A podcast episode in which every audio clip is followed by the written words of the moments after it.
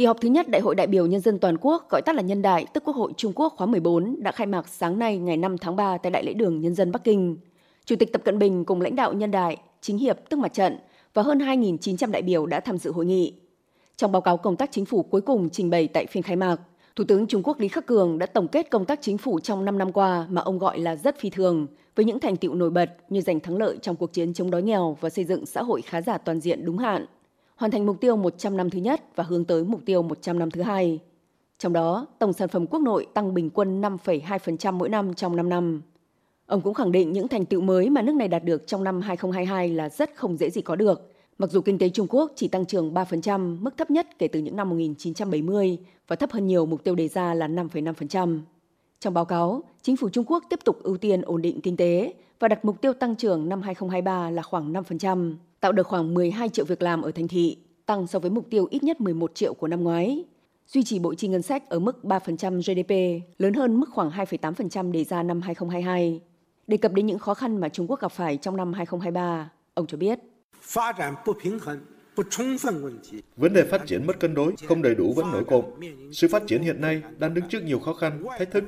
Tính bất định của môi trường bên ngoài gia tăng, lạm phát toàn cầu vẫn ở mức cao, Đà tăng trưởng của kinh tế và thương mại thế giới suy yếu, sự chèn ép và kìm hãm từ bên ngoài liên tục gia tăng,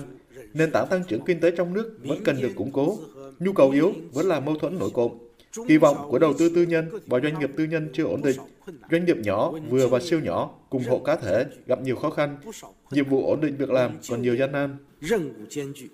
Trước thực trạng trên, trong 8 nhiệm vụ trọng tâm đặt ra cho năm 2023, chính phủ Trung Quốc đã đặt mở rộng nhu cầu trong nước lên vị trí hàng đầu, bên cạnh các nhiệm vụ khác như đẩy nhanh xây dựng hệ thống công nghiệp hiện đại, đi sâu cải cách doanh nghiệp nhà nước và hỗ trợ khu vực ngoài công lập, thu hút mạnh và tận dụng tốt hơn đầu tư nước ngoài, ngăn ngừa và hóa giải hiệu quả các rủi ro kinh tế tài chính lớn, trong đó có rủi ro hệ thống do lĩnh vực bất động sản gây ra và rủi ro nợ công của chính quyền địa phương.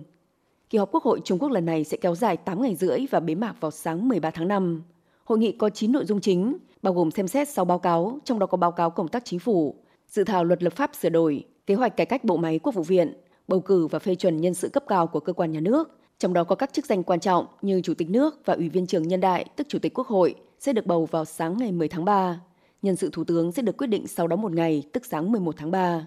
Lưỡng hội, tức hai kỳ họp chính hiệp và nhân đại, là hai sự kiện chính trị trọng đại của Trung Quốc trong năm 2023. Hai kỳ họp này càng quan trọng hơn khi là sự kiện lớn tiếp theo được tổ chức sau Đại hội 20 của Đảng Cộng sản Trung Quốc. Bầu ra ban lãnh đạo mới của các cơ quan nhà nước, cải cách bộ máy chính phủ, đưa ra những quyết sách thúc đẩy sự nghiệp hiện đại hóa của Trung Quốc, nhất là vực dậy nền kinh tế đang đối mặt với áp lực phục hồi tăng trưởng hậu COVID-19 và giải quyết các vấn đề nóng trong xã hội sẽ là những nhiệm vụ trọng tâm của kỳ họp Quốc hội năm nay.